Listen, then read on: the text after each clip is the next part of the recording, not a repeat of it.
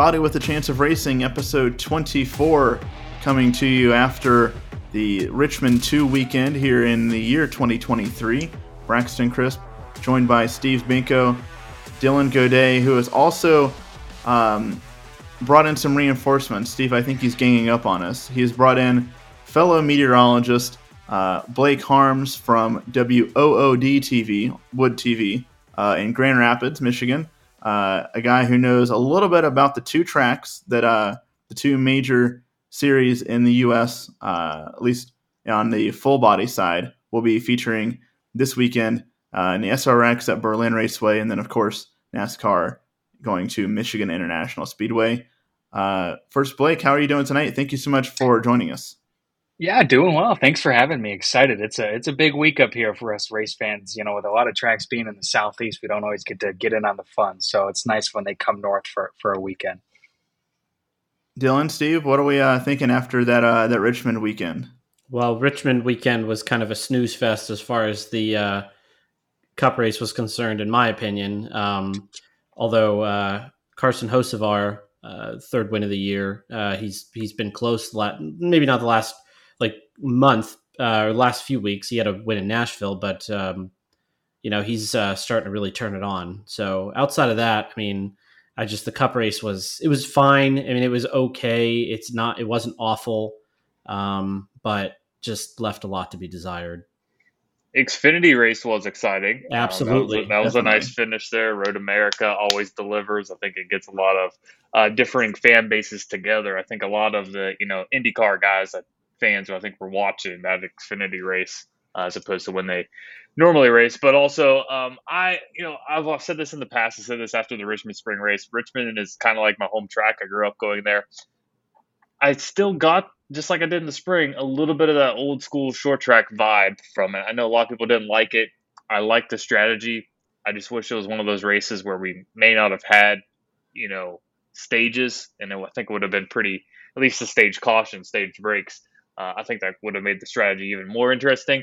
Um, and I also I'm going to get into this when we talk more about the race recap. But I think those type of dominating wins, like we kind of saw there from Chris Buescher, they feel a little bit different when it's not your typical dominator. You know, like it's not a Martin Truex Jr. or Denny Hamlin. I still think it has that feel good. I think, you know, on Jeff Gluck's poll, that adds a couple percentage points when it's somebody like Chris Buescher as opposed to Denny Hamlin, Martin Truex Jr., or Kyle Larson there was plenty to talk about uh, on the track, uh, especially with uh, with Hocevar getting the late win there in the Truck Series, that wild second to last lap in the Xfinity Series, and of course uh, RFK with the breakthrough uh, on Sunday. But let's start off with some news that uh, that came out this past week. It broke on Friday morning with the Sports Business Journal's Adam Stern that the CW will be the new home for the Xfinity Series starting in 2025, a seven season deal worth $115 million per year uh, to be produced by NASCAR Productions and then distributed on the CW. Um, it looks like everything that's, that's going to be the home for the entire season, so no split, uh, kind of similar to what the Truck Series is with it, its entire season being on Fox. Um, what do we think? Is this a plus or a minus for the Xfinity series? Uh, at least on one hand, you can say, okay, good, it's on the same channel every week, but on the other hand, it's like the CW. I didn't even know that existed anymore. Or at least that's what I think a lot of people might uh, might have an initial reaction about. Right. I, I I'm a fan of it. I mean, I think that they were talking about uh, there being the possibility of Xfinity being on Prime or one of the streaming services outside of what the normal, you know, USA or you know you would find on like a YouTube TV or Sling or one of those. Now it's a little bit of a different ball game. People will have uh, more of an ability to watch every single week, uh, and there are at least you know here specifically. Um, you know, if you have an antenna, you can you could watch the CW. Uh, so it's I think it's a it's it's good. Um, I don't think I don't see any drawbacks with it specifically um, because you know I, I think I read in there that the uh, the Xfinity series draws like close to a million people watching it every week. So uh, in my view, you got to think that it's going to be uh, there's going to be even more eyeballs on it now, which obviously would be good for NASCAR. I think it, it caught a lot of people by surprise, and you know, with it being the CW, I think that fans have a, you know, like you said, they're like, what the CW still exists, you know. Uh, but if you're a sports fan, you've heard they're getting into the business of college football now. You know, they are making deals with with major college football brands that clearly see that in terms of live TV, live sports is the top game right now. You know, everybody that does television broadcast, that does broadcast, they want live sports telecast.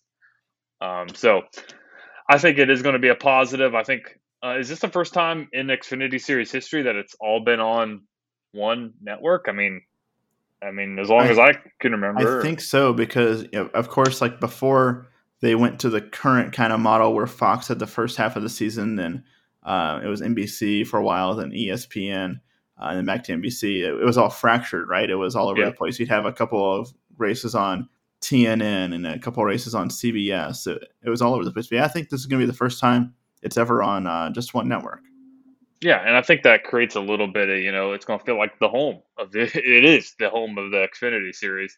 You know they could add some programming to it to you know make it interesting throughout the week, and I think that's a good thing. It kind of lets the Xfinity series, yes, they also travel to the same place as the Cup series do some weekends, but it lets them have their own identity, and I think that'll be cool. In my mind, this is one of the biggest moves Xfinity could have made, uh, or the Xfinity series with NASCAR. You know, Nexstar, who happens to own Wood, the station I work at, I mean, they own 200 stations across the country. Now, all of a sudden, the Xfinity series has a platform for 200 stations to promote it.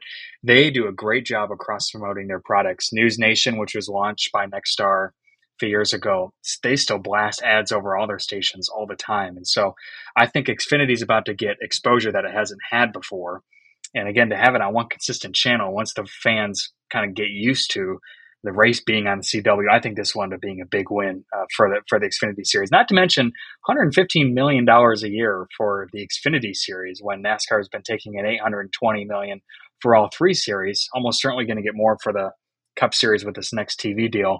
I think it's a, a win-win all around for for NASCAR.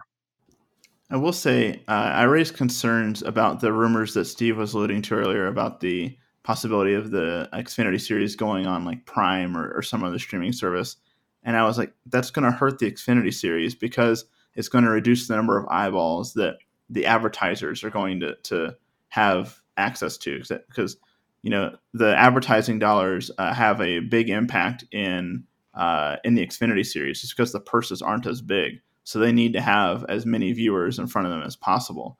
Uh, I think being on an over the air station uh, is going to be huge for that and help uh, drive that. Not only are you on um, uh, in front of a million people uh, a race, I think they said something like three hundred and fifty thousand just to watch qualifying. I mean, that's still you know that beats a lot of uh, uh, of like a regular season MLB game on your local regional sports network or an NHL or NBA game. so that's definitely a, a step up and uh, and it'll help you know maintain that advertising dollar that's very important for the majority of the Xfinity Series teams. I also think it's interesting to note uh, that the because NASCAR is producing it, I wonder how that will impact like having kind of a fracture, if you will, of of different broadcasting teams because you know especially in the latter half of the season uh, where Fox has the uh, the Truck Series, and then Xfinity is on CW, and then NBC has the Cup Series. You can have three different broadcast teams, and uh, it sounds like everything is going to be remotely produced from Concord, from the new uh, broadcast facility that NASCAR built right beside the R and D center. Um, but I, there's there's kind of interesting thing of, what personalities do we end up there because we know you know right now every time you tune in to a uh, a truck series race, you're to get uh, some combination, probably to get Michael Waltrip and uh, and Phil Parsons, and, and, just wondering who the personalities are to be. I, am definitely curious about that. Well, and another thing that I just kind of wanted to add is like, you know, when you think of like an over the air product, you know, when you if I think it's automatically going to raise ratings just just by virtue of the fact that anybody really, if they wanted to, could watch it, and you know, if you have there if you raise it by a ratings point that could be a couple hundred thousand dollars in ad sales just just that little bit uh, helps. And then, you know, obviously we're talking with 115 million dollars a year, a couple hundred thousand dollars doesn't matter in one instance. But if it's, you know, multiple ratings points every single week, it adds up to real money. And so at the end of the day, I think just money talks. And, you know, we look at it and we think, okay, well, you know, my view, it's just going to be easier for people to see. If it's easier for people to see, then more people are going to watch. I think that just from like a very, you know, I don't know, easy to understand type of thing, that's what I look at. Yeah, definitely. And one more thing I'd like to add too is that um, a good point that I saw brought up a lot on social media is that when people take their campers to a NASCAR race, they usually have an antenna to watch TV. You know, some people might have a direct TV or something, but a lot of people are using their antenna at their camper. Now you can broadcast the Xfinity race live, uh, you know, as you're hanging out at the track, which I think is cool too. Especially given the noted internet issues at many NASCAR tracks, yes. that no, nobody's going to be able to get on YouTube TV to watch it or or yeah. on the Peacock, whatever. But they can sure yep. get a CW on the antenna. Yeah, absolutely. Right. Well, let's get on to the uh, the racing that happened this weekend. Uh, we'll start with the Xfinity Series at Road America. Uh, eh, kind of an interesting uh, quirk that happened there. They said it was scheduled in advance, but AJ Allmendinger goes to Road America to run the Xfinity race while he's currently 17th in points, so he's going into the weekend uh, in the Cup Series, and right there on the cutoff line, misses practice and qualifying at Richmond and then ends up having an absolute mess of a race at uh, Elkhart Lake and doesn't get the finish that they went to get. Uh, what do we think of? I, I, to me, it seems like it's a um, they maybe should have rethought that. Like I understand they they like AJ's chances anytime he's in an Xfinity car on a road course, but um, they making the Cup Series playoffs pays the big bucks, and that's where I think I would have focused my efforts on. But I'm, curious what you guys think. The only thing I can think about that is that, and this is really I look, I, I don't like it. I think it was a dumb idea. But the only thing I could think of is getting AJ Allmendinger more seat time for a road course, and we have road courses coming up in the Cup Series. That's all I can. That's the only thing uh, that I would be able to like justify with that. Overall, it made no sense to me because, I mean, did they really think that uh, was probably was going to compete at Richmond? I mean, clearly not. If they felt he was going to be racing for a win, he probably wouldn't have. Uh, he probably would have gotten seat time going into, you know, Richmond. But I don't, you know, I don't know. I, I just it to me it doesn't make sense it didn't really make sense, and he kind of had a frustrating race too to add on top of it. So that didn't help things uh, looking back. So um, I think you know there's definitely some second guessing there. I think it was you know I think they were trying to put all their eggs in a basket. They're trying to win that Xfinity race. Clearly, I think that that comes down to it. I think the team was trying to win that. They thought they had the best chance to win with AJ Allmendinger. Um, but it, it, didn't come to fruition. I, I feel like he's the type of guy to be frustrated because you know how you know he wants to. You know, he's a competitive guy. He wants to make the the playoffs. Um, so to add in you know another hurdle that he has to jump through when he's already had a lot, um, that's definitely gonna I think get get to him and you know it might fuel him. He's gonna be you know driving like crazy. I think at Indy here in a couple weeks, so that'll be exciting to see. Yeah, the only way I could really rationalize it would be and this sounds bad, but if if Kaulig isn't confident in their ability to make a deep playoff run, maybe they just thought, hey, let's go try to scoop up a trophy in Wisconsin. But I mean, it's hard to see Kaulig betting against themselves either. So yeah, hard to understand the logic on it for sure. Well, it was a a raucous first win uh, on a wild penultimate lap for uh, Sam Mayer. Uh, I thought that the way Sam Mayer uh, Justin Allgaier, Parker Kligerman, and Sage Karam. Uh, they all raced really clean. They kind of each took themselves out of contention at various points on those final two laps, uh, and it was Sam Mayer who was able to to put it together and, and get the win. Uh, I, I was happy to see that excitement without it being somebody cleaning somebody else out. I was um, I was going in thinking like that Allgaier had it you know, with like maybe you know going into the last few laps, I was like, I think that Allgaier is going to have this, and then it was like, um, you know, like Kligerman, I've been rooting for the last few weeks. I, I just I thought there was a chance. You know, I was like, oh, today he's he could you know do it, and then it was like, you know, that was the best racing I, I think of, of, the weekend. Um, but you know the. I, I don't I, I, I hope that the Cup Series wants to go back there uh, in the near future. Um, and I have a feeling they will because Chase Elliott won there last time they were there. So, um, but overall, I mean, you know, that was uh, it was just exciting, you know. And I think that there's been a lot of there haven't been a lot of moments this year, um, you know, where you've seen an exciting amount of racing for an extended period of time because it it seemed like on the last two laps going around the track it takes a long time it was like every single turn there was something that was happening with one driver passing another driver, and then it was like car after car going every every which way. So um, yeah, I you know it was great for Sam. I honestly really didn't even pay that much attention to the actual win itself, uh, as opposed to what was happening before it. But it was uh, what a great race. And Chandler Smith, his rotor just exploded on the front stretch. I mean, that was a really scary moment too.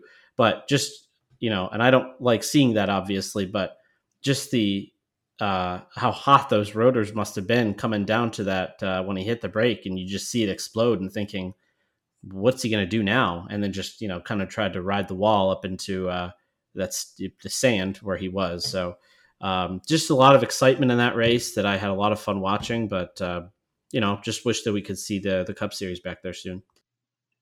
And I haven't gotten the chance to see a lot of Xfinity races recently because I've been working on Saturday nights, but um, that was I was kind of caught in a rain delay myself, so I was able to catch a lot of that race, and it had you know what was that 2012 Watkins Glen vibes a little bit, you know, the Cup Series there with Kyle Busch spinning out, and then you had Ambrose and you know Keselowski against each other. It had those kind of vibes, and you know when Sage Karam just completely took himself, uh, he just went off track. I mean, I was just like, what in the world is he doing? And then Sam Mayer, who I don't think, I think if we all had to pick of that group of cars, who's going to make a mistake you know to take themselves out. I think we all would have you know picked Sam Mayer to be the guy to take himself out, but he ends up staying clean and getting the win and then holding him off. Um, so I thought that was a pretty impressive, kind of a statement win for him. You know, um, I think a lot of people have doubted him uh, this year because you know junior motorsports as a whole is down, and then he comes out and does that. I think you know that kind of make sets a statement, and you know, I know you know his boss is happy too. On top of it. I want to make a few notes as as you guys probably do. I, I kind of tend to watch it from like a, a TV perspective, a TV production perspective. A few notes. First of all, Matt Yocum was a pit road reporter. Uh, last time we saw him uh, cover a race for any network besides SRX was back when he was with Fox, I think four or five years ago. So cool to see him back. Uh, and that makes you wonder what his future may hold for maybe the CW coming on as a talent there. Uh, but the other interesting note was that uh, Wood TV is an NBC affiliate. So we've gotten used to where if these races run more than like two or three minutes over their window, they'll boot it over to cable USA. You know, they did that with Talladega a few years ago. Um, we got a lot of phone calls in the newsroom when that happened. But they kept it on for an extra half hour on NBC, and uh, we had to adjust our, our newscast accordingly. But I thought it was cool that NBC was willing to keep the finish because they were on a red flag at six o'clock when we were supposed to start our newscasts. Um, but I thought it was neat that they didn't bump it off, and I'm glad they didn't because that was uh, one of the better Xfinity finishes that I can remember. I admittedly was was kind of pulling for Parker Kligerman too. Want to see him get a win. I think it'll come in due time, but uh, much needed win for Junior Motorsports where they didn't you know, Allgaier obviously was strong in the beginning, had some issues, but to have one of their guys close it out was, I'm sure, a big relief for for that stable for sure. Yeah, a big win for Sam Mayer because he's also a Wisconsin kid, grew up there, and, and actually showed a cool uh, clip uh, of his dad won a race uh, in like 2002 uh, at Road America in a uh, sports car uh, series and uh, his co-driver was Brendan Hartley, who is one really really good road racer. Ended up uh, ended up in a season or two of F1. He's won Le Mans a couple times. He's won a Rolex 24. Uh, so he's got good uh, a good kind of pedigree and, and uh, by association there a bit. Um, also to your point, Blake. Uh, yes, awesome that that the fans got a, a great finish after being kept on NBC late. for for comparison's sake, my dad was watching uh, at some point Saturday. I think it was the uh, Formula E uh, E Prix in London, and it was on CBS. And it got the end of that got bumped to somewhere I don't know where uh, in favor of the start of a pickleball tournament. And uh, and my dad was like, "What the heck?" So he had to call me and be like, "Who won the uh, the the E Prix race?" And I'm like, "Oh my gosh, I'll have to look it up real quick." Uh, but yeah, and then to your point, Steve, about the uh, um, the Chandler Smith crash, there were three really hard hits in that race. Uh, Chandler Smith with his rotor, rotor exploding. Uh, Alex Labbe had some sort of similar incident there on the front stretch with a much much harder hit that I, I thought harder hit, and then uh, John Hunter Nemechek when he went offline on the uh, second to last corner and basically ripped the whole front end of his car off. That looked like it hurt bad. Uh, and so the one thing that I noticed about the Chandler Smith incident, though, is he went over to driver's left to try to scrub speed off in that wall. That's not a solid wall. Those are K rails. And so some of them moved at different points, whatever. And that's what ripped the whole door off, basically, right down to the, the roll bars. Uh, so that definitely could have been a lot worse. Like, imagine if one of those moved a lot more than the next one. You know, it could have almost you know stopped his car, you know, dead in its tracks. So fortunate that didn't happen, but um, definitely a scary situation. And honestly, it's surprising that, that nobody had any issues like coming behind him with all the brake rotor pieces all over the front stretch. Because uh, like Josh Berry was right there, I think it was, and they were um, bouncing like crazy when yeah. they when they when they came out of that like you know the wet wheel well there. You just saw it was like they bounced probably ten feet in the air over you know, and it I mean just yeah, I was insane. Yeah, def- most definitely. I have to give a shout out to uh, a couple of them. Uh, Sage Karam, great run all day long. Uh, he he is in a he was in a one off ride with Sam Hunt Racing in their second car. Uh, showed what he can do. Uh, I heard he is going to be in a uh, Alpha Prime car at the Indy Road Course here in a couple weeks. So let's see if he can back that up. also, how in the world does Austin Hill find a way into the top five at every race? I mean, that's just what a good a mark of a good racer, right? But uh, he just found his way at the top five uh, to finish third. And then huge props to Riley Herbst.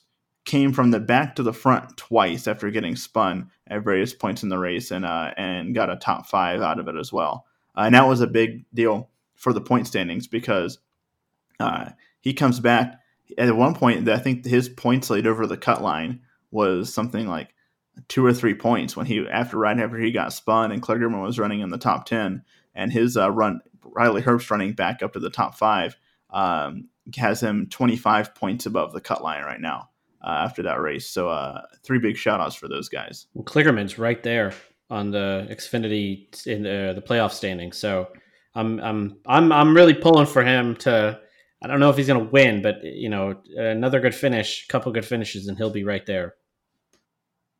Let's quickly run through the Xfinity Series playoff standings. Austin Hill is uh, is leading the way uh, in the current playoff standings. John Hunter Nemechek second, Cole Custer third, uh, Justin Allgaier and Chandler Smith.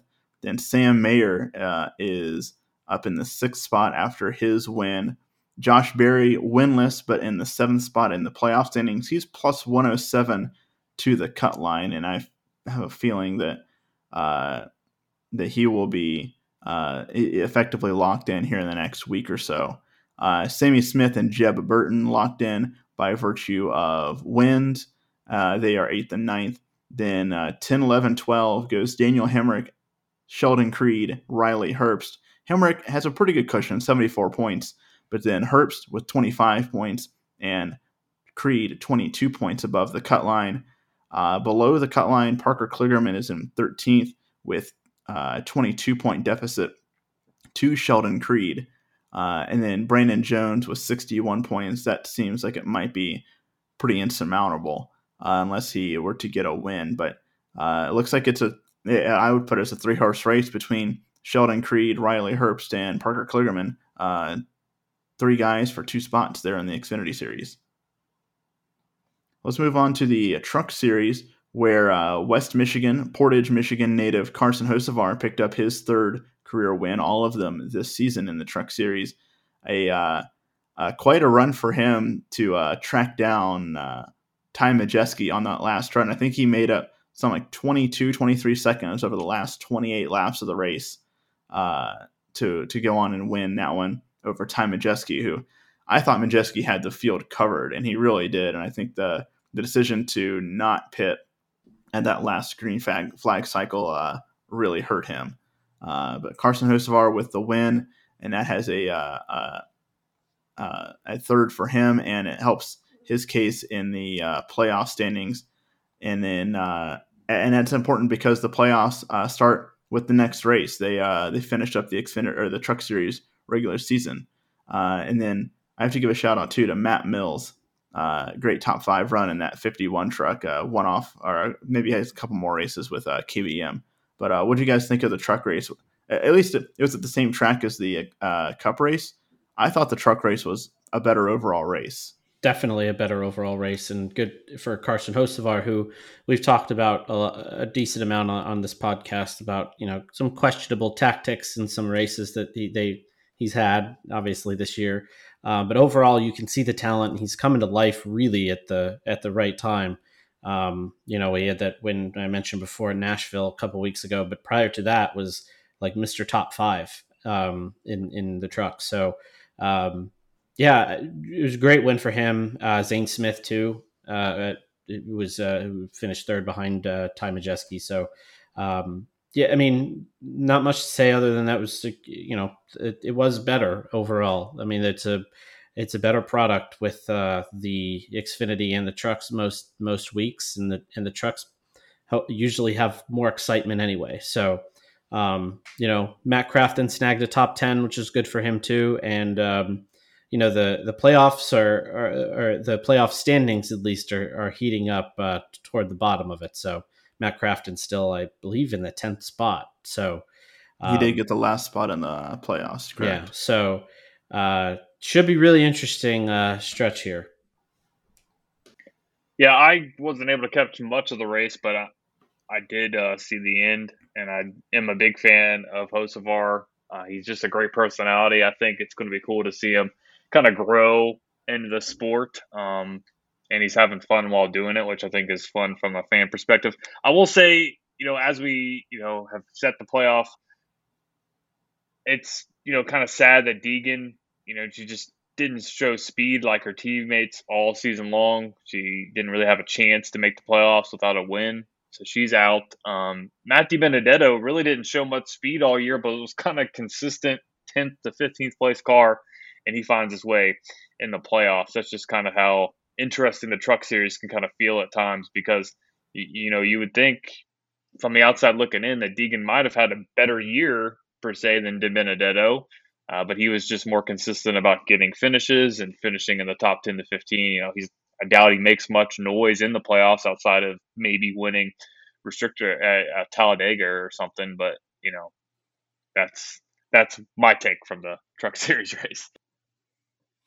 Really happy to see Hocevar win. Being from West Michigan, I believe he's the youngest uh, Berlin Raceway champion. I think he was something like 16 or 17 years old when he won his first. And so everyone here has known he's had talent, and to see him climbing the ranks, you know, the last big NASCAR name to come out of West Michigan was Johnny Benson Jr. Uh, and, and f- people are still big fans of him. Every time he comes out to Berlin, he draws a big crowd. So to have someone else to root for now, he led all the sports coverage uh, through the weekend. It's it's been really neat to see him having success, and I think he kind of hit a, a, bit of a crisis period there where. You know, he was on the edge of, of almost no return in terms of his reputation, but has now been able to kind of garner that back. Um, show his show his talent, uh, not only in the Truck Series but also the Cup Series. His debut at Gateway before uh, he had the issues there uh, that were out of his control.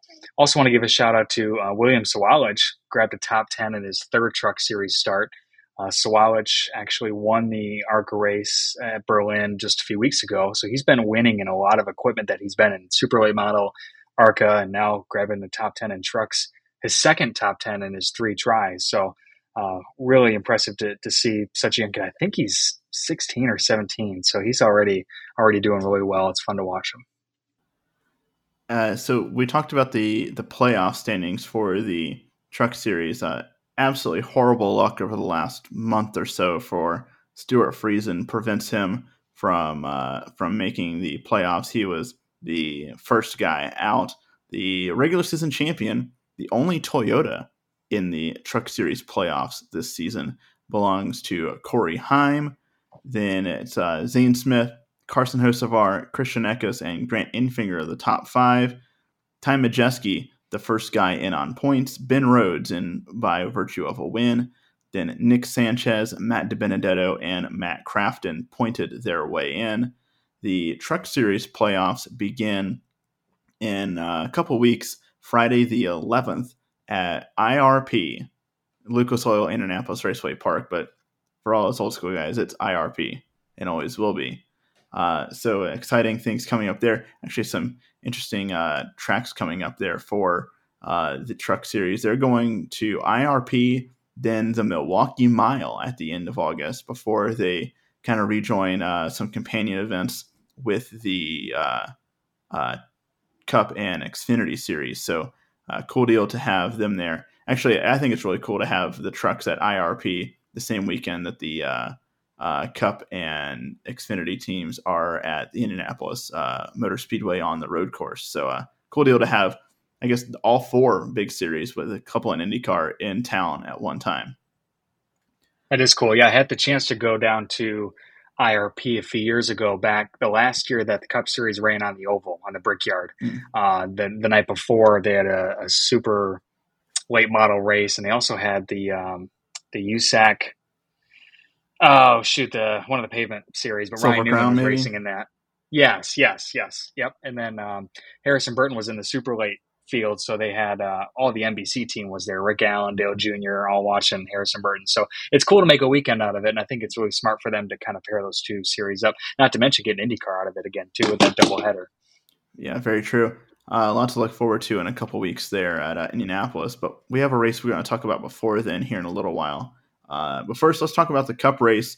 Um, I some say still not enough action. I say there's a bit more interesting than the spring race, uh, even with just the one natural caution. Uh, there was plenty of varying strategies. Uh, a, a, huge race weekend for the RFK teams. Brad Keselowski leading a whole heap of laps. Uh, Chris Buescher leading a heap of laps as well, and then winning the race. Uh, and a strange turn. It seemed like none of the cars that were strong in the spring had good runs yesterday. So uh, I was I, this is sort of off topic, but on topics uh, in a way.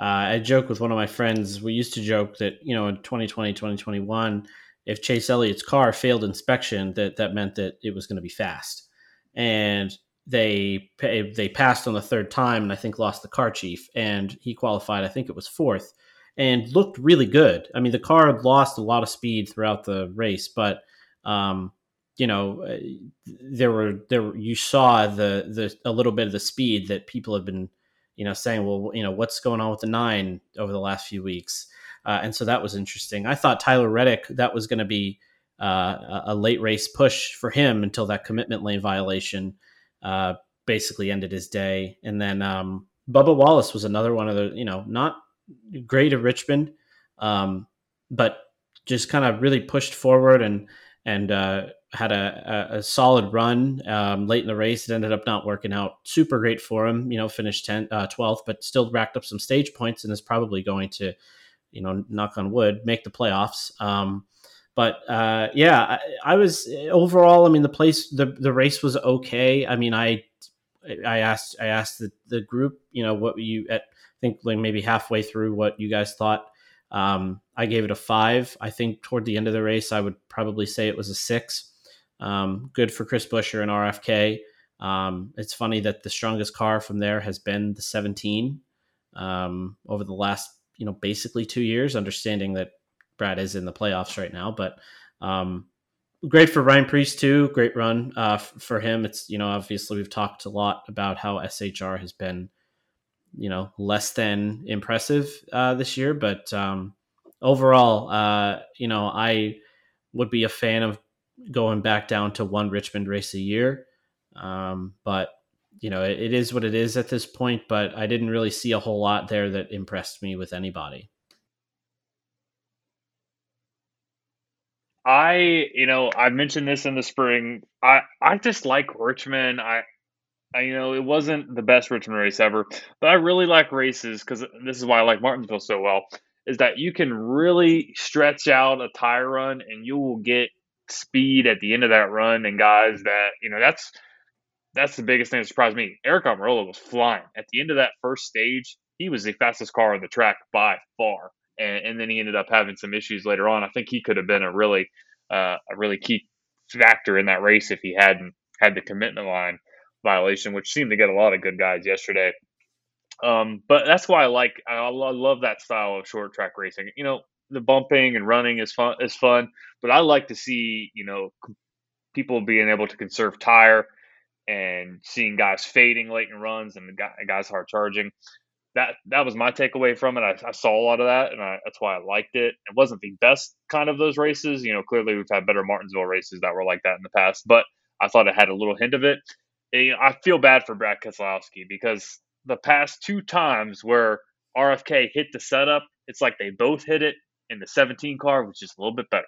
Like at Bristol, was that Bristol last year? It was kind of the same deal where you know, it looked like Brad had the win, and then next thing you know, Chris Buescher just has a better car, and I, I think Brad was right up there with him. He just, you know, had the bad. I don't know what he's doing. He's like he missed his box. you know, he forgot where he was in the pit, um, which kind of sucked for him. But um, as I mentioned at the beginning, it's cool to see a new guy kind of come out and dominate. It's cool to see a new team come out and dominate a race, and I think that added a little excitement as a fan perspective to it. Um, overall, for Richmond, I don't know how much more we can hope to get out of the track. Uh, I know the debate on you know social media right now between Dale Jr. and Denny Hamlin is do we put Resin on the top lane? I don't think Resin on the top lane is a good idea. I think that would make it pretty boring, but it, it's something you know they could. I thought Resin has done pretty well, better than whatever the other substance was called. um, but um, that that was oh, my take. PJ one, I, I, enjoy it. Yeah, PJ one, no PJ one. That can be buried, dead. Put it in the middle of the Pacific Ocean, sink it. Um, but yeah, that, that was my take. You mentioned Chase Elliott. I thought, yeah, points. You know, he was the best Chevy outside of Kyle Busch, kind of charging late which was a big surprise. Chevy kind of looked strong in the spring, had some fast laps, and they just had nobody. William Byron, who's done really great at Richmond the last several Richmond races, was a non factor, the worst he's looked probably all year because he's been the most consistent guy, you know, in the Chevy camp for sure. And he was just nowhere. And then once again, Trackhouse, what is happening in the Trackhouse? Uh, you know, I think it's time to start sounding the alarm bells. you know, Daniel Suarez is falling off a cliff in terms of his a chance of making a playoff. And then Ross Chastain, after getting a win, has been nowhere, has shown no speed. So, yeah, Chevys, where you at?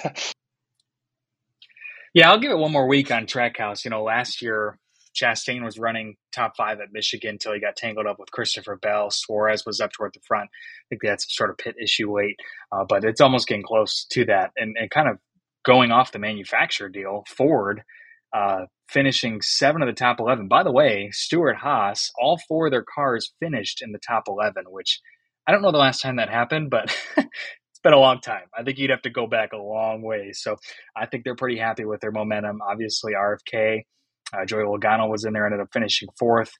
Ford seemed to be turning it on at the right time. Do want to go back to something Steve mentioned, though, about Richmond and, and having two dates.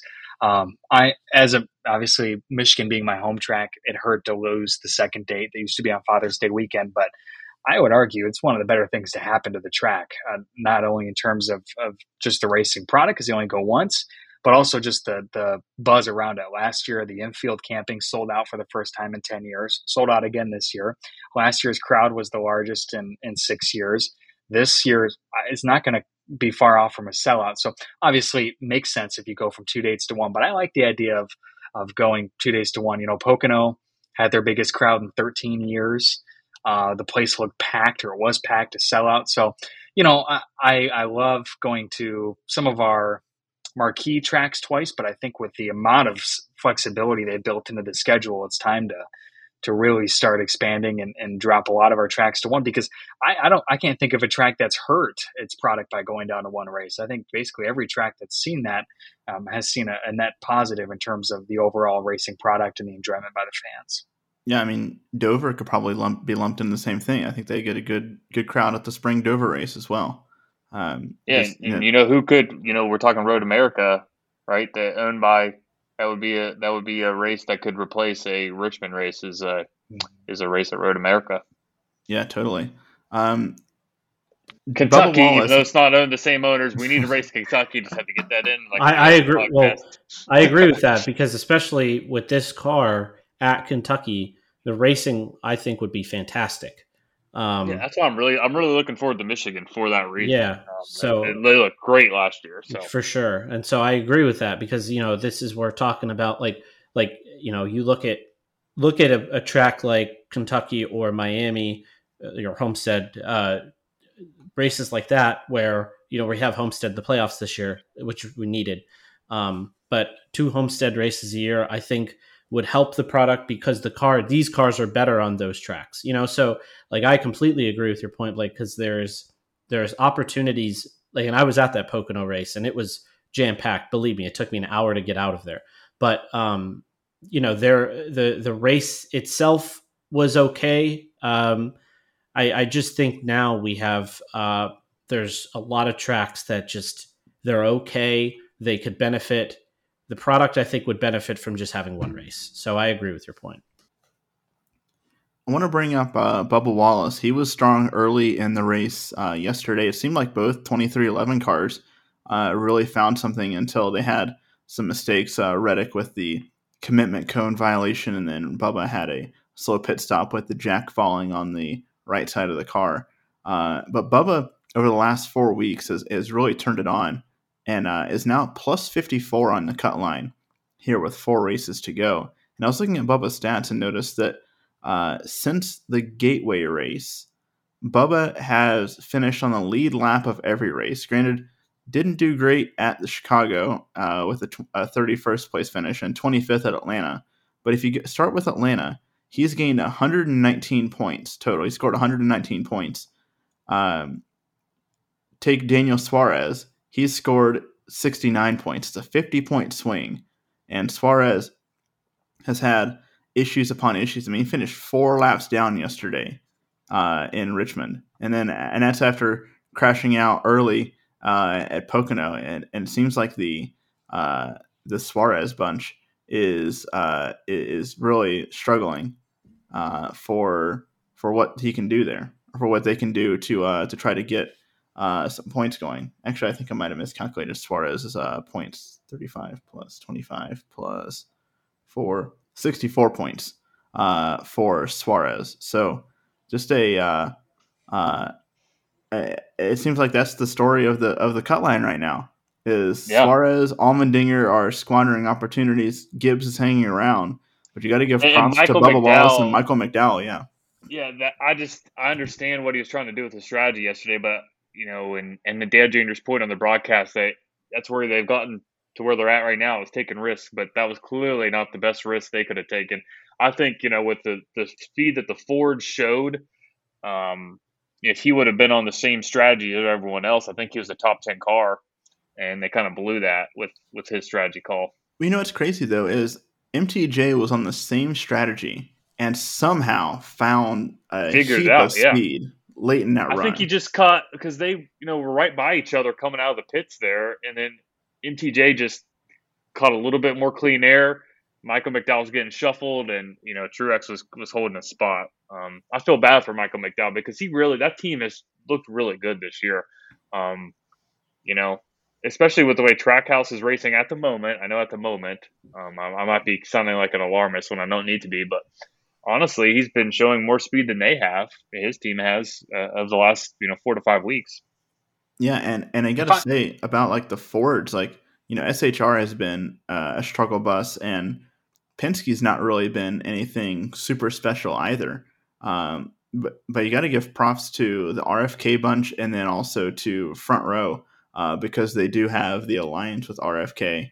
Uh, right now, it looks like between those those four cars in the alliance, Uh, three of them are currently in the playoffs. If the playoffs started today, uh, and there's uh, there's not many other organizations. I think any other organization that has they can say that. Uh, oh, the uh, JGR has three guys uh, with Truex, Denny Hamlin, and C. Bell locked in. But yeah, and then Tyler Reddick is locked in with the Alliance over twenty three eleven. But still, like you know, for four to be kind of the the the black sheep, if you will, of the of the manufacturers this year and not really doing much of anything. It's been a, a Chevy and Toyota heavy season. Uh, you got to give props to the uh, the RFK and uh, and front row guys. Yeah, and it just got better throughout the race too. And you mentioned the playoff battle. You know, if you're Michael McDowell, obviously it's a missed opportunity, but at least you have two road courses coming up, right? Uh, Indy Road Course and Watkins Glen. If you're Bubba Wallace, uh, you you pretty much got Michigan, where he started on the pole, finished second. After that, you know, self-proclaimed not very good road racer, and then at that point you're at Daytona. So, uh, got to hope for a really strong start to finish run for them, or it may be interesting uh, come the cutoff. But you got to say though, at least he has done some great work making up a, a bit of a cushion there. It's, I do, I wouldn't call him safe by any means, but he's in a much better spot than he would have been four, uh, three or four weeks ago for sure. Yeah, and he's somebody that can at Daytona race for stage points, which is probably what it's going to come down to for him. Is you know if he gets if he can solidly get himself you know in the top five of stage one and two at Daytona, then he may finally be able to have a, a sigh of relief. Um, but yeah, he's going to need some stage points this week too because you know he's he's going to struggle, you know, at Watkins Glen and an Indy Road Course. Unfortunately, he's getting better, but it's clearly not his strong suit. At one time, it was not Chase Elliott's strong suit either, and then what do you know? He turned into one of the better. also, track. Tyler Reddick. It was the same deal with Tyler Reddick, who was not a yep. he was not a road course guy at all. He just you know just practiced and, and got better. But on top of that, it doesn't really take much. And this is the other thing is that um, if if 23XI doesn't believe that Bubba Wallace is going to win, then you know there's a chance that they stay out for stage points and, and rack up stage yeah. points, and then that's, that's a good really need. Really good point. Yeah. So we'll see. It'll be interesting to see how it plays out too with the strategy, given that there's no uh, stage cautions at the road course anymore.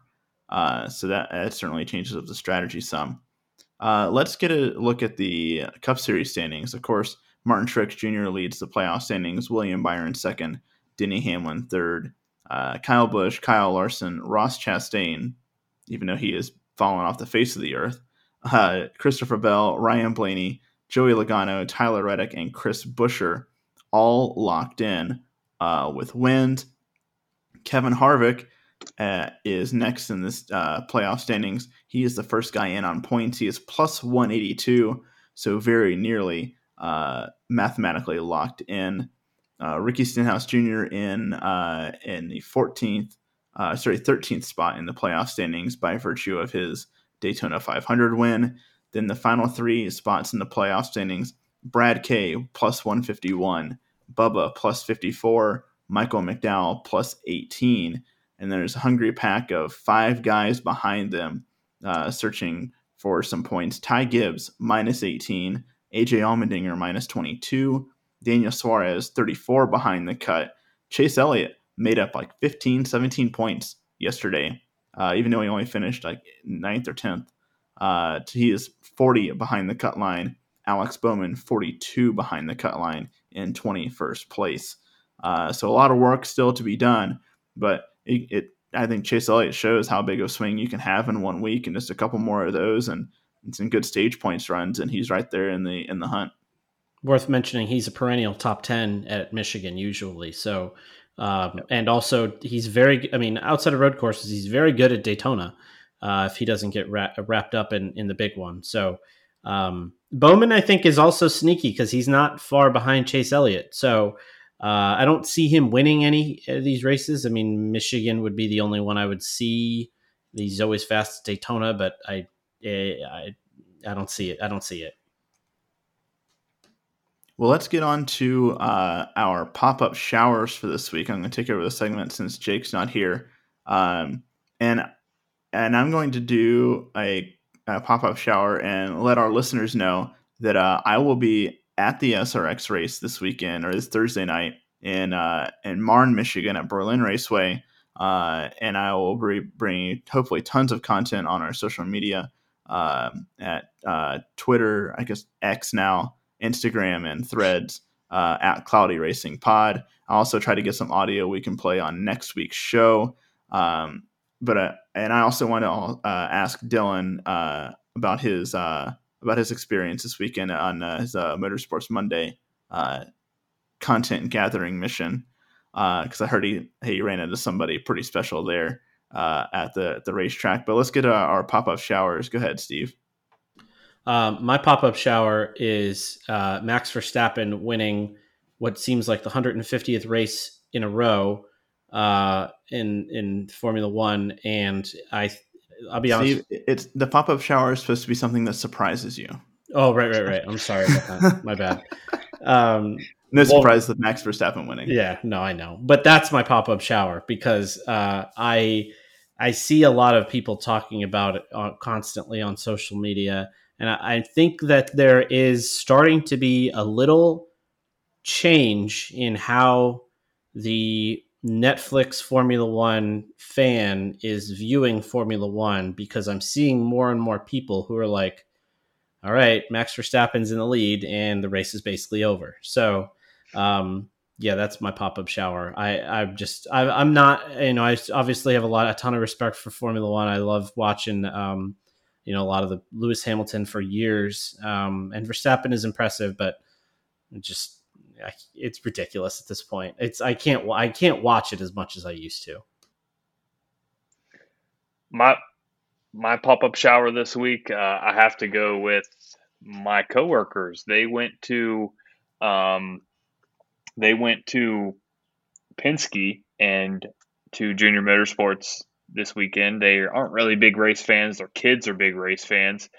They went there and they um, really enjoyed it. They told me that the the tour through Penske's facility was breathtaking, and that their biggest takeaway was when they were doing the tour, they were like, "Yeah, we're running out of space here. We need to go bigger," and they were just blown away by that because of how massive Penske's stuff is there. Um, so I think that's cool. I think a lot of non fans should try to, you know, if you're in the Charlotte area, it's just such a historic racing place to, to check out one of the one of the facilities. say my pop up shower in a good way uh, had to be Johnny Benson Jr. getting to run at his home track after Paul Tracy was rightfully suspended from SRX for wrecking uh, seemingly the millionth time. Uh, those guys who fix up the cars are already at Berlin. They got, I think, five cars to fix up. Uh, absolutely torn to shreds. But this is a perfect opportunity, uh, not only for for I think SRX, but for Berlin Raceway to sell the few tickets they had left in the infield. Um, the you know Johnny Benson Senior, one of the all time winners at Berlin. Johnny Benson Junior obviously had some major success there as well. He does run the ISMA Super Modified Series, which is very popular in upstate New York they were just here a few weeks ago. But I think he's the perfect guy to be filling Paul Tracy's seat. And if I'm one of the other SRX guys, I'm, I'm pretty scared to have Benson in the field. I think he's going to be a threat to win.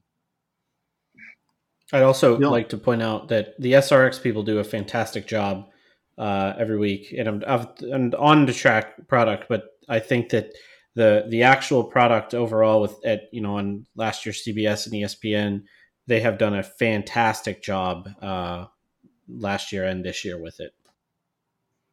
Dillon, tell us about your uh, your trip to the racetrack on Saturday there in Kentucky. Yeah, so I kind of put myself in a bind, which you know isn't a bad thing. But I told this track, which is a they had three races last year, but this is their first first full season. Thunder Mountain Speedway. It's in Southern Kentucky, Corbin, Kentucky. It's a brand new, really nice facility. Told them I'd come down. Um, so they were, you know, kind of pushing, you know, hey, the news is coming down, news is coming down. There was another track that was about 45 minutes up the road that was dry, and I could have gone and seen some actual action. I stayed. I waited, tried to wait out the rain. But as I'm waiting out the rain, there, you know, it's a clay track, so it's a little different than most tracks here in Kentucky. So the surface was taking the water pretty well, uh, and they were going to be able to to get back to racing. Um, and I was waiting around. I knew it was going to rain eventually. I just wanted to get some video of these cars. And then all of a sudden, out of nowhere, they announced Scott Bloomquist is is in attendance, and I'm like, what? of all tracks, uh, a track that's been there for a year, and you know, three races, uh, that one of the you know all time great dirt drivers just shows up. He's not racing; he's just touring the facility. Uh, I unfortunately did not bring my mud boots, so I couldn't get down to where he was. but I got I got some video of him on the outside. It would have been cool to you know go down and, and meet him, but he was just you know hanging out the track.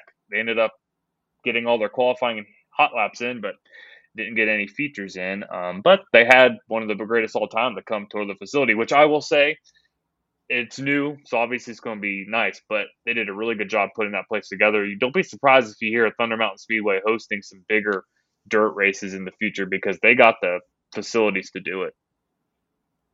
It's very cool. Uh, Bloomer is one of the, like you said, legends. Uh, you, you think uh, dirt late models. He's one of the first names you think of, Scott Bloomquist. So it's super cool that uh, he just kind of showed up in Corbin, Kentucky. He, he is from uh, lives in Tennessee now. Uh, I don't know exactly where, but so not terribly yeah, and, far for him to go. And, and that's why I think was that all the Tennessee races definitely got rained out. That's where the heavy rain was that Saturday. So there were no racing going on in Tennessee. That's probably the closest he could get, you know, and plus just to see a new track. That's cool that he's doing that. You know, he's got some health issues right now. So obviously we're thinking about him, but, you know, he could be trying to be on the mend, but instead he's going and, you know, supporting the local tracks, which is really, really cool to see. Blake, I want to ask you what the uh, uh, SRX fan who maybe isn't as familiar with uh, uh Berlin Raceway, what can they expect? And uh, and I want you to describe the one quirk about the back straightaway at uh, at Berlin Raceway that might catch a some unsuspecting folks off guard. Yeah, we've been joking about it. I'm a part of the FloRacing crew at Berlin, and we're saying who's going to be the first car to go off the backstretch because there is no backstretch wall uh, now they've done a nice job of actually Jeff Striegle, who is the the lead play by play for MRN, is the uh, general manager there, and he's he's done a lot of nice work, including leveling it out a little more, so you're not going down a hill when you go off the backstretch. Uh, but that's going to be interesting. There's also, a, a, you know, when the wall starts in turn three, there are tires that are set up, and there have been some nasty spills with cars ramming into the tires. So that's going to be fun. The other thing is, if you look at it from high above, uh, there really is no straightaway. You're basically always turning the wheel. A three eighth mile track. Uh, has not been repaved in over 20 years, so it's a really worn out surface. Tires are, are a big deal.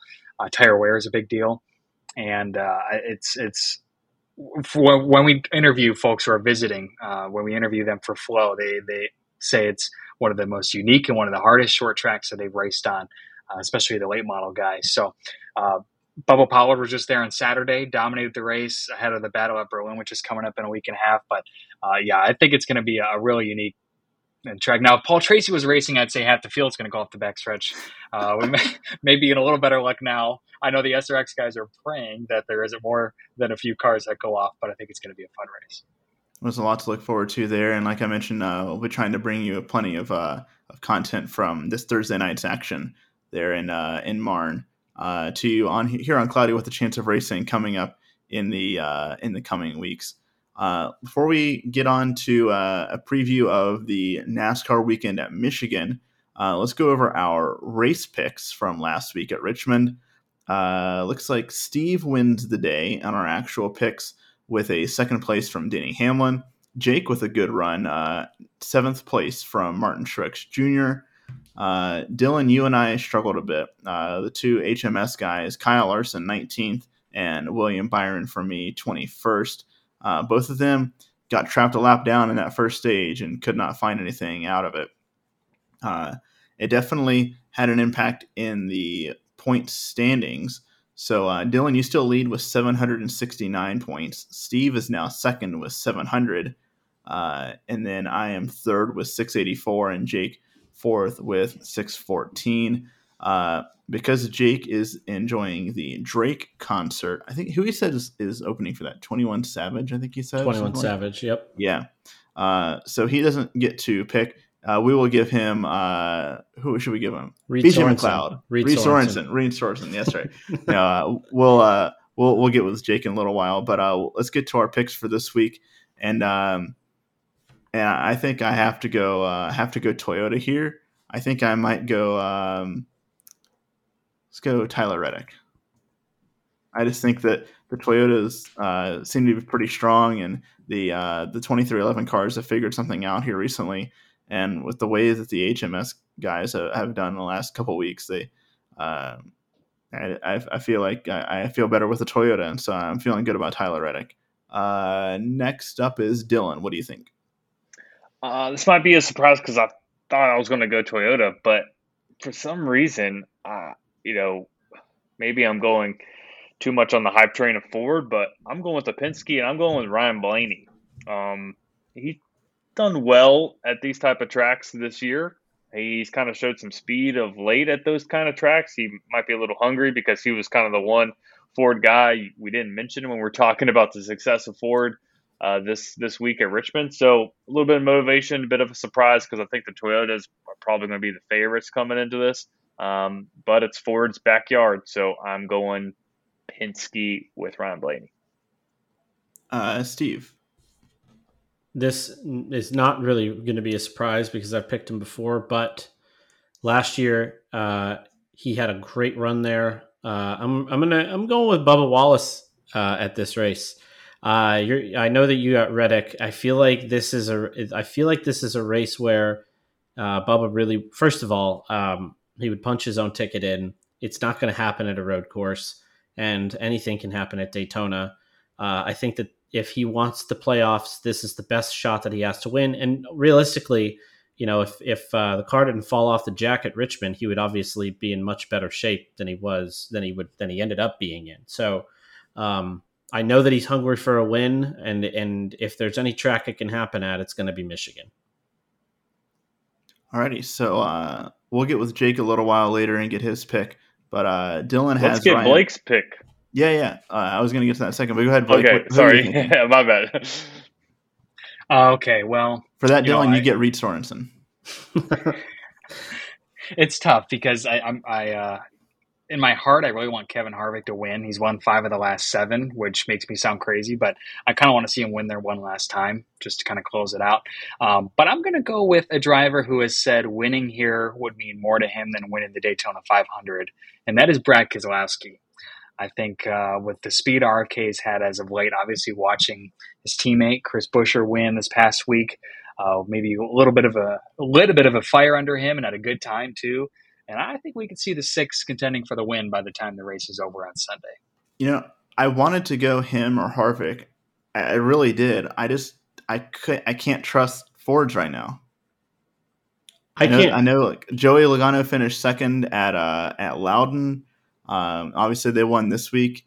Um, you know, Harvick had a good run at Loudon. I just I just can't trust Ford right now. I can't trust Brad Keselowski on this track specifically right now because he is uber aggressive in in these situations at the end of the race, um, and I, I think it's working to his detriment. So he's going to be fast. I agree completely, and I think that he is going to be contending. But um, you know, I know that he's in the playoffs. I said this a couple weeks ago. I just I can't see him winning like ever again. So.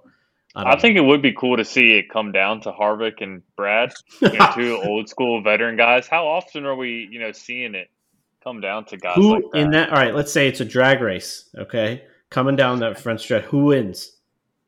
Yeah, I think Harvick. If Harvick gets close, he's gonna he's gonna you know take be aggressive. Whoever's in third wins. Uh, you remember uh, Keselowski wrecked Blaney in that Sunday race back in 2020, and then in yeah. 20 or in that Saturday race, he finished second to Harvick. So he's either trying to get to the lead or he's close enough wrecking to get to the lead. So I'm going with whoever's in third.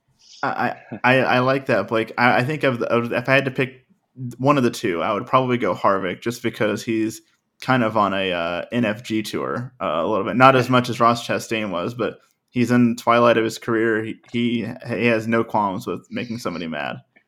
Um, yeah, so we got two Fords and two Toyotas in our picks so far. And like I said, we'll get a hold of Jake and get his pick. Uh, Dillon has uh, Ryan Blaney. Steve has Bubba Wallace. I have Tyler Reddick. And Blake has uh, Brad Keselowski, a Michigan guy, by the way, from uh, nearby here on this side of the state in Rochester Hills. Let's get to our random picks uh, where we all had pretty meh weeks. Jake leads the way with Bubba Wallace with a 12th place finish. Bubba also got some stage points, which are huge. Um, second amongst us was Dillon, uh, 15th place from Ty Gibbs. Uh, I ended up with a 24th from Ross Chastain. If anybody was wondering where Ross was, he was in the mid pack all day. And Steve got a 25th from uh, Todd Gilliland. So our standings look like this. I lead. I have a 79 point lead over Dillon. Then it's another uh, 63 back to Steve, and the tightest battle is Steve and Jake, with uh, Steve holding a 18 point advantage. A there. dead heat for last place. Hey, it's still a dead heat. I mean, think about the race yesterday. Uh, I mean, Dale Jr. was kind of losing his mind in the, in the race between uh, um, Larson and Bowman for the, the lucky dog spot in, uh, on the, the stage one. It, it, he made it sound like it was the best racing of the of the day, which it was. some cases it kind of was. Yeah. Um, so let's get to our uh, random picks, and uh, and and while we're doing this, uh, let's get some uh, some thoughts on what we can expect at uh, at the D-shaped two mile oval at Michigan. I, I think that this is uh, going to be a good race. I'm, uh, you know, I, I, what I'm expecting is is that Chevys need to be to be good. I think that this is gonna. If Chase Elliott, like he can't rely on a road course, he has to be good here. And uh, I think this is the last opportunity for some guys because you never know what's going to happen in Michigan or Steve, you, uh, Steve, you got the uh, defending winner uh, from the last week, actually, uh, Chris Buescher. Well, he's not going to used win. that in random last week. um, Uh, I uh, also Larson. You know, you mentioned Chase Elliott Larson, who's been as inconsistent as you can possibly be. Um, looks like the best driver on the circuit, and then looks like a mid-pack driver half the time. This is one of his best tracks. You know, back you know in his Chip Ganassi days, who didn't want to see Kyle Larson mixing it up in Michigan? I mean, that was as exciting as it gets. Totally. Uh, I ended up with uh, Michael McDowell. So two Fords so far. That's a sneaky Uh, good one, by the way. Two hot Fords. Yeah. Two Fords, but two hot Fords. So let's see how that goes. Uh, Dillon spinning next. Blake, what are you looking for uh, this weekend? Well, you know, I think Michigan's kind of experienced a rebirth, so it's hard to compare to previous years other than last year. And last year had so many comers and goers. That's what I'm most excited about. Is is you did not see the same drivers in the front at the beginning as you did the end, uh, and I think uh, the, the weather looks you know warm enough to create a slick racetrack, and I think that's what's what's going to make it another barn burner like it was last year. Dillon, you continue the Ford train. Harrison Burton. Wow. Okay. we'll, Twenty we'll fifth take finish. it. Let's see who Jake ends up with. Penske here. Alliance with my p- pick. So And uh, Jake gets Bubba back to back weeks. wow. Well, that's good for both of us then, or bad for both of us. Let's see. Let's see who Blake gets with a uh, uh, a random pick here. BJ Wheel McLeod. I don't even know if it's BJ McLeod. It might be. Oh, um, whoever's in the 15 this week, unfortunately. Sorry. Reed Blake. Reed Sorenson. You know what's funny? I went to a NASCAR race in 2000, or one of my first races at MIS was in 2009. I was down on pit road, and I have a Reed Sorenson lug nut. So maybe that's my good luck sign. Back when he was racing the 41 is- Target car. There you go. So if he ends up When in I was victory at- lane, you'll know why. When I was at Daytona in 2014, I got Reed Sorenson's autograph. It's giant on a Daytona football. He signed it. Alex Bowman signed it. You know, look looking back, you know, um, and, it- it Bubba is- Wallace, Kyle Larson. they're It all is on JJ Yeley in the 15, by the way. So Reed Sorenson. Nah. So uh, it makes me we- feel a little less uh, good about that pick. we also, pretty good- Austin Hill uh, in the 62, um, and Josh Bilicki in the 78. So it's not BJ McLeod. Oh, Also, okay. Hocevar running the 77 for Xfinity. So Oh yeah, see how we can do there. I, I'm I'm pretty sure that that car like is the same. It, that's really the same personnel that runs like whenever they ha- uh, JRM has Miguel Paludo on the road courses and those one-off like Hendrick Motorsports Xfinity entries, and then the Spire Xfinity entries. I think that's all the same personnel and same chassis uh, out of the out of the JRM stable, by the way. Um, but yeah, excited to see Hocevar on the 77 there. Um, in a little bit of inside baseball, Blake, but do you think that the racing surface at Michigan International Speedway is the best paved road in the state of Michigan? I would say 100% yes. Yeah, I uh, my car would agree with that 100%. The Yeah. car ride there is substantially worse, I think, than what the, the driver's experience. There's been a construction project in Jackson, just north of the track, that has been there since 2018, and he's still got another two years to go. So, yeah, I would say yes. Yeah, it's uh, it, it's bumpy here in the state of Michigan, but uh, the, the drivers enjoy a nice smooth surface on the uh, on the racetrack there. Uh, yeah, so uh, lots of Michigan flair. I think isn't the Beard family that uh, um, the Austin Hills running for? They're a Michigan family as well, right? Michigan company Beard Oil. Yeah, they are. I don't exactly know where. My guess would be over on the east side of the state, over toward Detroit. But yeah, I believe they are a Michigan-based company. Yeah. So lots of Michigan connections in this episode of uh, Cloudy with a Chance of Racing. Uh, so uh, a lot to look forward to here in the mitten on the racetrack in the next uh, handful of days, and then uh, and we'll be sure to bring you uh, tons of uh, of coverage of that in the coming week. Uh, Blake, you're going to be with us next week, correct? Do I have that right? Hey, if if if you'd like me to, I'll be here. I'll I, gladly thi- be I here. think that was Yeah. something Dillon might have mentioned to me. Uh, yeah, I didn't message. mention it to Blake yet. I was going to wait till his experience on the podcast because I'm going to be on vacation next week. Uh, so I thought the timing because we were debating Blake asking you this week, you know, a preview or then after. So well, I thought why not both, and he can be the stand-in meteorologist as I am on Oh, vacation. so. of course. Let, us get some weather forecasts for uh, Yeah, why for, for was gonna Berlin and for Brooklyn. Big Blake tw- hinted at it, and why not ask, ask the local expert himself? All right. Well, I appreciate that. I'll let you weigh in after I give my two cents. Uh, well, first of all, forecasting for Berlin is a challenge because we have we're within about 20 miles of Lake Michigan, so we get a lake breeze that develops, kind of like they have in Florida. Pop up showers develop right along that breeze. So I've gotten uh, a few phone calls from Jeff Striegel, being like, "What's the forecast for tonight?" And I'm like, Jeff. Depends on what that lake breeze does. I don't want to give you a definitive answer. So there's some stressful forecasts for, but it looks pretty good. A cold front does come through uh, late Thursday night, so we have the chance of a shower in there. But overall, I think much it's not going to be a washout. I think uh, if anything, just a stray shower. Much of the night should be dry. Michigan, to be determined. There's a chance of a low pressure system moving through. Uh, hopefully, misses to the south. Model's not in great agreement, so we have a chance for a few showers, but hoping that we can we can dodge them. Models are a little scrappy this far out anyway. I'm not sure if you have any other thoughts, Dillon.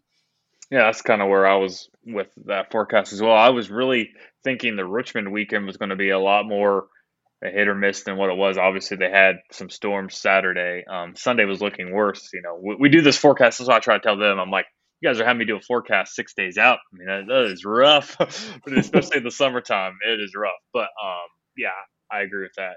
You mentioned the heat too. It is going to at least likely be a little bit of, of heat to, to be enough to you know not deafening heat like they're dealing with out west, but warm. It's summertime in Michigan, so Yeah, well, the average high this time of year is right around 83, 84 up here, and uh, looks like it'll be close to that, which is better than it has been the last few years, upper 80s, low 90s. So um, hopefully, it's- again, it's still warm enough to produce a hot, slick track and, and give us the racing that we saw last year. was lots to look forward to. Like I said, uh, a big thanks to Blake for joining us. Blake Harms, a meteorologist at Wood TV there in Grand Rapids. Uh, and it sounds like uh, he will be back with us next week to continue the meteorology uh, with Dillon out on vacation. Uh, Steve, Dillon, big thanks to you guys as well, as always. And we'll look, be looking forward to having Jake back with us uh, next week. He'll, he'll tell us all about his experience in Philadelphia, seeing uh, Drake and 21 Savage uh, there at the uh, Wells Fargo Center. So, uh, again, thank you all so much for listening to uh, Cloudy with a Chance of Racing.